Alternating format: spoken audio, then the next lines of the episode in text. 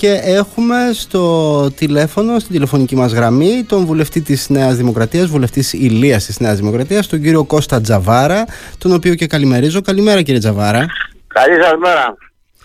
Ε, από την Παρασκευή μέχρι και χθες έχει αλλάξει, έχουμε ένα καινούργιο πολιτικό σκηνικό ε, με τις εξελίξεις κυρίως στο κόμμα της αξιωματικής αντιπολίτευσης οπότε θα ήθελα καταρχάς ελεύθερα, ε, χωρίς ερώτηση ένα πρώτο δικό σας σχόλιο για όσα έχουν συμβεί αυτές τις τελευταίες τρεις ημέρες. Το πολιτικό, το πολιτικό σκηνικό έχει πάρει φωτιά όπως λέμε από τις δηλώσεις που έκανε ο βουλευτής Χανίων του ΣΥΡΙΖΑ, ο κ. Παύλος Πολάκης.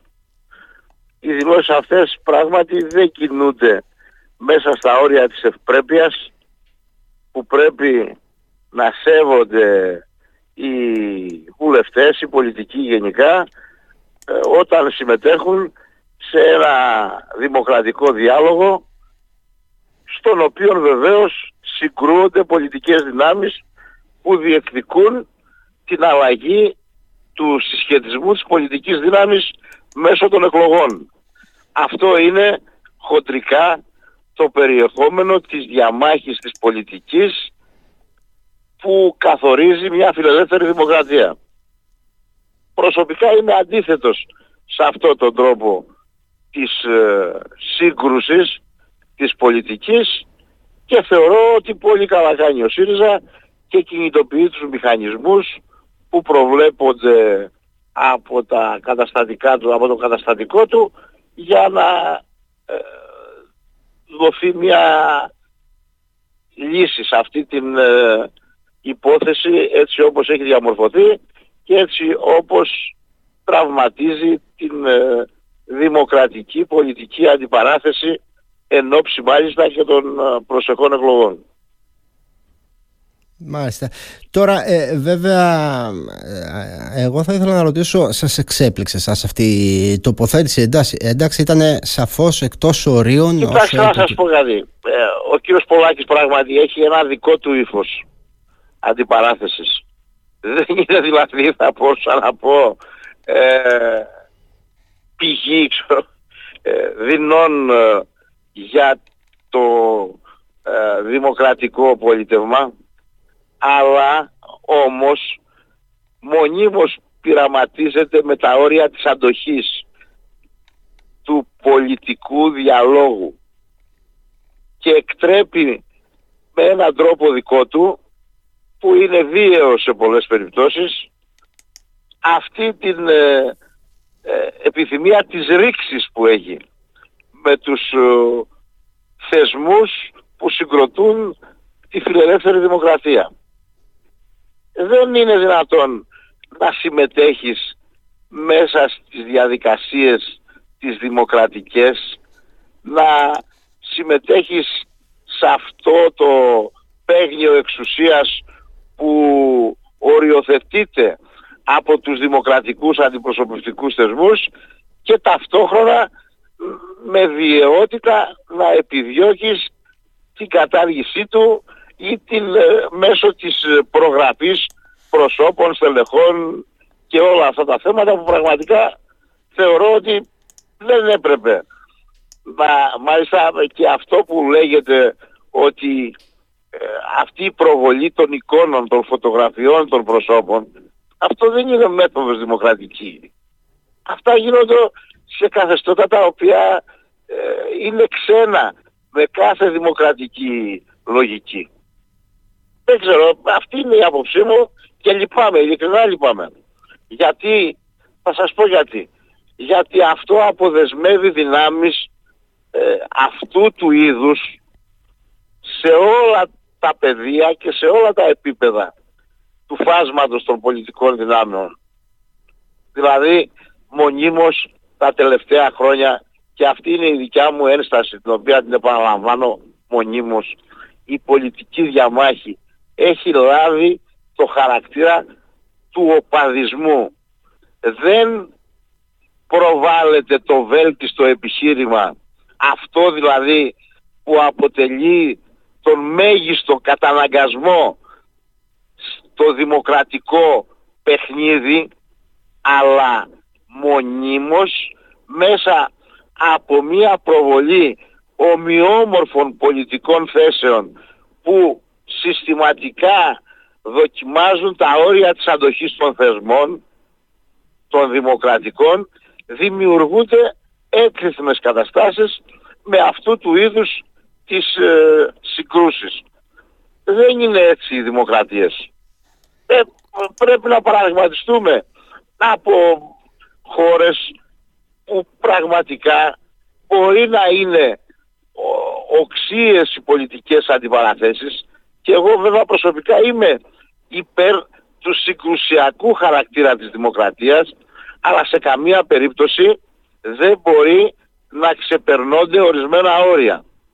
Αυτή είναι μια ψύχρεμη, αν θέλετε δικιά μου αποτίμηση και γι' αυτό νομίζω, δεν θέλω κι εγώ να, να, να, να επιδοθώ σε ένα κυνήγι μαγισσών τώρα γιατί είναι και λίγο λεπτό το θέμα το να στρέφεσαι προσωπικά εναντίον ε, ενός βουλευτή. Έχετε δίκιο σε αυτό. Αλλά, αλλά, αλλά εγώ εκφράζω την άποψή μου στο βαθμό που η περίπτωση του συγκεκριμένου βουλευτή κινητοποιεί διαδικασίες αντικειμενικές και διαμορφώνει καταστάσεις οι οποίες λειτουργούν ως εμπόδιο στην δημοκρατική αντιπαράθεση, στη δημοκρατική διαμάχη. Αυτή είναι η άποψη μου. Κύριε Τζαβάρα, ε, δύσκολα θα μπορούσε να διαφωνήσει κανείς με αυτή την άποψη που ε, εκφράσατε αλλά το ερώτημα είναι τώρα ε, εδώ το κόμμα σας ε, σχετικό με αυτό είναι. Και επειδή αναφέρετε επίσης ότι στη σωστή κατεύθυνση κινήθηκε και φαίνεται να κινείται ο ΣΥΡΙΖΑ που βάζει θέμα απομάκρυνσης από τα ψηφοδέλτια του κυρίου Πολάκη και μάλλον πάμε και για ένα διαζύγιο οριστικό. Το θέμα είναι τώρα ότι το κόμμα σας προσπαθώντας να απαντήσει απαντήσεις σε όλα, σε όλα αυτά τα σχόλια του κυρίου Πολάκη κτλ. Μίλησε για πολλακισμό. Ότι στο ΣΥΡΙΖΑ έχουμε φαινόμενο, έχουμε θέμα πολλακισμού. Και ότι τελικά. ναι, ε, τελικά, ε, τελικά είναι, εσείς λέτε ότι ήταν θετική η κίνηση αυτή. Έστω θα, πω, θα πει οποιοδήποτε και με καθυστέρηση ο ΣΥΡΙΖΑ έρχεται να απομακρύνει, ε, εν πάση περιπτώσει, τον κύριο Πολάκη που κάνει αυτές τις ε, δηλώσεις που κάνει. Όταν όμως μιλάμε για πολλακισμό, πάει να πει ότι δεν το ξεπεράσαμε αυτό το φαινόμενο. Ότι θα το έχουμε μου τη θέλετε προσωπικά; Βέβαια, ναι. Ωραία. Δεν ξέρω ποια θα είναι η εξέλιξη στην υπόθεση και ούτε βέβαια εγώ μπορώ ή είμαι σε θέση να συμβουλεύσω το ΣΥΡΙΖΑ τι πρέπει να κάνει. Είναι δικό του θέμα. Ε, άλλωστε υπάρχει ε, στις δημοκρατίες η αυτονομία των πολιτικών δημοκρατικών κομμάτων τα οποία μέσα από τις διαδικασίες τις εσωτερικές που προβλέπει το καταστατικό τους πρέπει να λύνουν τα προβλήματά τους. Αλλά αυτό που λέγεται πολλακισμός ή αυτό που περιγράφεται με τη λέξη πολλακισμό δεν νομίζω ότι θα εξαλειφθεί έτσι όπως τα πράγματα ε, τα έχουμε συνηθίσει τα τελευταία χρόνια. Γιατί ο πολλακισμός δεν υπάρχει μόνο στο ΣΥΡΙΖΑ. Είναι διάχυτος σε πολλές άλλες πολιτικές δυνάμεις. Όπου κυριολεκτικά αυτό σας είπα προηγουμένως έχει, ε, έχουμε ξεφύγει από τα μέτρα που πρέπει να τηρούμε. Υπάρχει δηλαδή ένα είδος μιας άτυπης θεσμικής σύγκρουσης την οποία ο καθένας ανάλογα με το ταπεραμέντο του, ανάλογα με το πόσο οργισμένος είναι, ανάλογα με το πόσο τσαμπουκάς είναι, θα μου επιτραπεί αυτή η λέξη, εμφανίζεται στο δημόσιο λόγο χωρίς να ενδιαφέρεται για το αν τηρεί ή όχι ορισμένους όρους ευπρέπειας, χωρίς δηλαδή να ενδιαφέρεται εάν η περίπτωσή του γίνεται περιεχόμενο ενός γενικού κανόνα αντιπαράθεσης να, να πάμε και λίγο έτσι σε αυτή τη λογική της καντιανής ηθικής. Δηλαδή μέσα σε μια δημοκρατία οι αντιπαραθέσεις θα πρέπει να ικανοποιούν τον κανόνα της ηθικής που λέει ότι ο καθένας μας θα πρέπει να προσπαθεί ώστε η δικιά του η συμπεριφορά να μπορεί να γίνει κανόνας που να είναι γενικά αποδεκτός από όλους. Αυτή είναι η δικιά μου προσωπική άποψη. Εγώ συμπεραίνω... Και βεβαίως, ναι. και βεβαίως μέσα σε αυτό το πλαίσιο ο καθένας πρέπει, δικαιούται να λέει ελεύθερα τη γνώμη του. Δηλαδή δεν μπορεί στο όνομα παραδείγματος χάρη αυτού του, του εξορκισμού ενός ε, ε, ε, ενός πολλακισμού ας το πούμε έτσι σε εισαγωγικά να φτάσουμε στο σημείο μετά να ε, λογοκρίνουμε ή να ξεχωρίζουμε τις πολιτικές απόψεις σε αυτές είναι, που είναι αποδεκτές δεν είναι αποδεκτές ανάλογα με κριτήρια τα οποία είναι εξωπολιτικά ή εξωδημοκρατικά. Πολύ ενδιαφέρον Ο καθένας πρέπει να λέει ελεύθερα τη γνώμη του γιατί ε, και στην πιο έτσι ε, με οξύ τρόπο διατυπωμένη πολιτική άποψη πολλές φορές υπάρχουν ψήγματα αλήθειας. Εντάξει, δεν είναι όλα στο δημόσιο βίο, δεν είναι όλα τέλεια φτιαγμένα. Ε, Πράγματι υπάρχουν προβλήματα. Πράγματι υπάρχουν ζητήματα με την ανεξαρτησία της δικαιοσύνης. Πράγματι υπάρχουν ζητήματα με τη συνταγματική λειτουργία του πολιτεύματος. Αλλά αυτά υπάρχει ένας τρόπος να τα προβάλλεις χωρίς να εκτρέπεις, χωρίς να οδηγείς σε εκτροχιασμό την πολιτική αντιπαράθεση και να δημιουργείς καταστάσεις αυτού του τύπου. Δηλαδή να μην σέβεσαι τα ανθρώπινα δικαιώματα γιατί αυτούς που εικονίζει και τους προβάλλει με, με τη φωτογραφία τους ο κύριος Πολάκης, εγώ σε αυτό ακριβώς διαφωνώ και είμαι ανυποχώρητος, έχουν το δικαίωμα σεβασμού της προσωπικότητάς τους γιατί μπορεί μεν ένας δικαστής και πρέπει ένας δικαστής να υποβάλλεται σε κριτική αυτό όμως δεν είναι το δικαίωμα σε αυτόν ο οποίος ασκεί την κριτική να φτάνει μέχρι τα ακραία όρια της άρνησης του προσώπου, της άρνησης της ύπαρξης, της άρνησης της λειτουργίας εκείνου ο οποίος δέχεται την κριτική του με τον τρόπο μάλιστα που περιέγραψα προηγουμένως. Ναι. Αυτές είναι οι απόψεις μου. Ναι. Κύριε Τζαβάρα, επειδή γνωρίζω ότι είστε και καθοδόν προς την Αθήνα και είναι και δύσκολη η επικοινωνία, εγώ θα ήθελα να σας ρωτήσω τώρα ε, ε, να μου πείτε, να μου κάνετε μία εκτίμηση πόσο εύκολο είναι στη συνέχεια τώρα, μπαίνουμε σε επίσημα σε προεκλογική περίοδο σιγά σιγά θα μπούμε, ε, πόσο εύκολο είναι ε, μετά από όλα αυτά η συζήτηση να οδηγηθεί σε μια συμβαντική πολιτική αντιπαράθεση να πούμε. Να έχουμε μια αντιπαράθεση δηλαδή ιδεών. Θα, καταφέρουμε, θα καταφέρετε εσείς οι πολιτικοί να κάνετε μια τέτοια αντιπαράθεση ή τελικά θα φτάσουμε μέχρι τις εκλογές συζητώντας για τον πολλακισμό για τον πολλάκι και για όλα αυτά και τελικά να μην συζητηθεί καθόλου τι θα γίνει την επόμενη των εκλογών.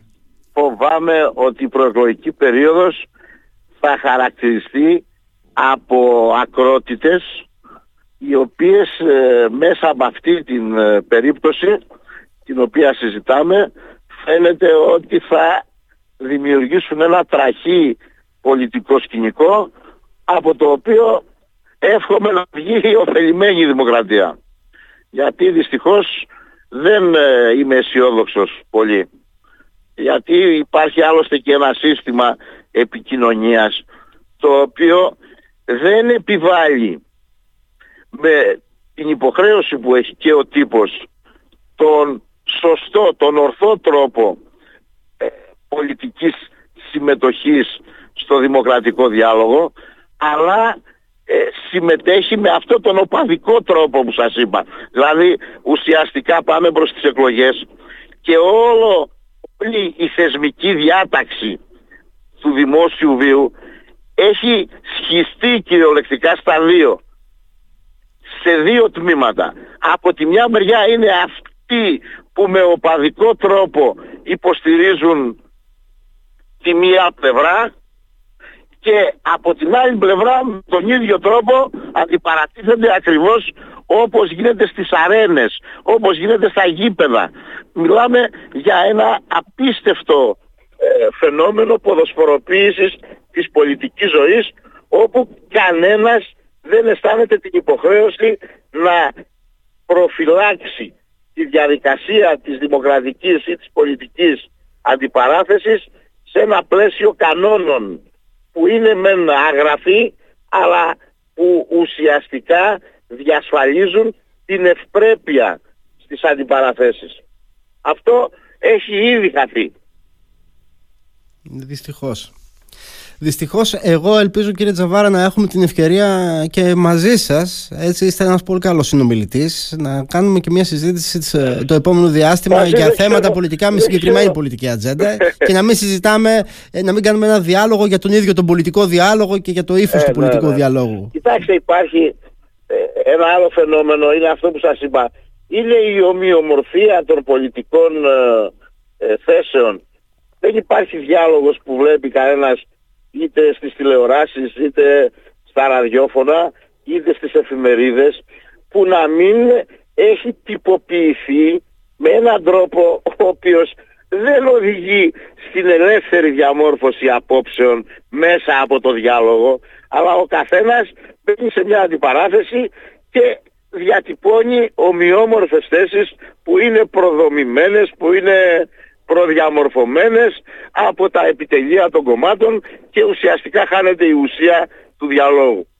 Εγώ δεν ξέρω βέβαια αν θα έχω την ευκαιρία να ξαναμιλήσουμε γιατί όπως θα ξέρετε με τη διάλυση της Βουλής εγώ έχω δηλώσει ότι δεν θα είμαι υποψήφιος, δεν έχω τη διάθεση να συμμετέχω σε ένα τέτοιο σύστημα και εννοώ σύστημα με τον τρόπο που το περιέγραψα το οποίο θα πρέπει κάποια στιγμή να εξεταστεί με ψυχραιμία και να δούμε όλοι ποιες ευθύνες έχουν στο γεγονός ότι ζούμε αυτές τις, αυτές καταστάσεις. Μάλιστα. Κύριε Ζαβάρα, σας ευχαριστώ πάρα πολύ για αυτή τη συνομιλία και για την ανάλυση που μας κάνατε. Καλημέρα σας. Θα είστε καλά.